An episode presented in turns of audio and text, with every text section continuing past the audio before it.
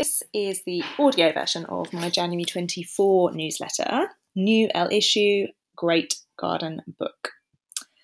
The January February 2020 issue of Elle Australia is out and it's lovely. I interviewed Marita Cheng, founder of RoboGals, which encourages women to study STEM subjects, and also of Aubot, a robotics company. It's always such a privilege to talk to people who are really making changes in the world as part of my work, so I encourage you to check it out.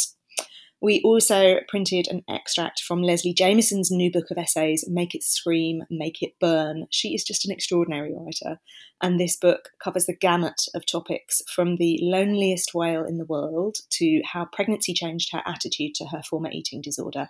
It's brilliant.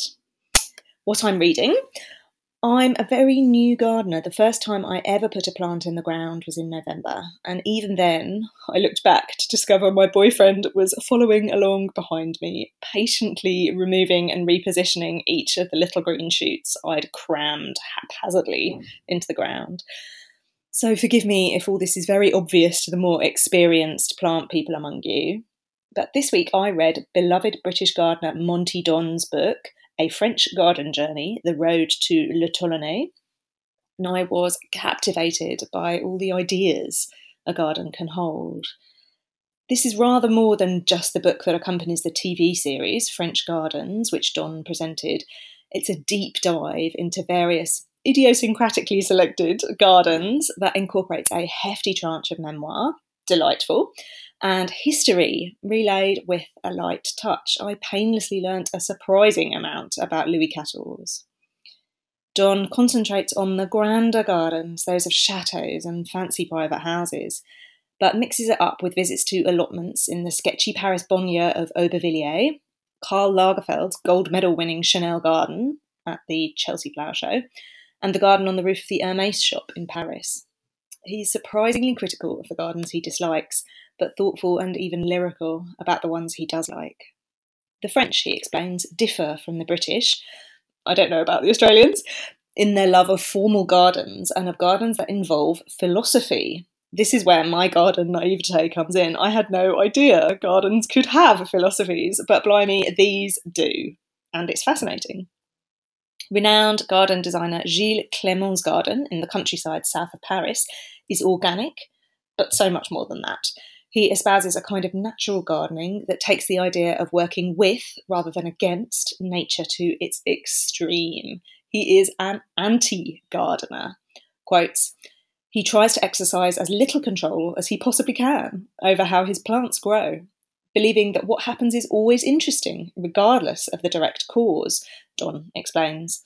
And Clement doesn't even believe in weeds or indigenous plants. Quotes, Across the millennia, plants have moved freely around globe and then become isolated and local. But that, he says, is a very human centric view of things. His view is that if a plant will grow happily, then it belongs in that place, regardless of whether it has been planted there deliberately, been transported as seed by a bird or in the hem of a skirt, arrived yesterday or a hundred thousand years ago. In the greater scheme of things, man is no more a significant agent in the dispersal of plants than birds, weather, or insects. One of the absolute joys of reading is that it can introduce you to totally new ideas, and this was one for me. Clement sees ecology as fluid movement and believes that the solution to all horticultural problems lies in accepting that things are forever in flux. This is such an appealing idea and one I'll need to sit with for a while. Doesn't it rather contravene most ideas around conservation? Research needed. I did find a thoughtful long read on Australian Indigenous plants over on The Plant Hunter that explores some of the complexities involved in the clash between nature and culture that is cultivating a garden.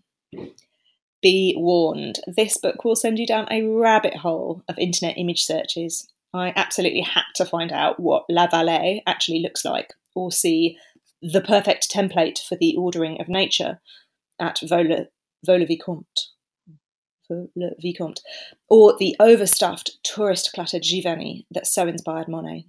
But there are worse ways to spend a rainy afternoon. Hoping for rain where you are, if that's what you need.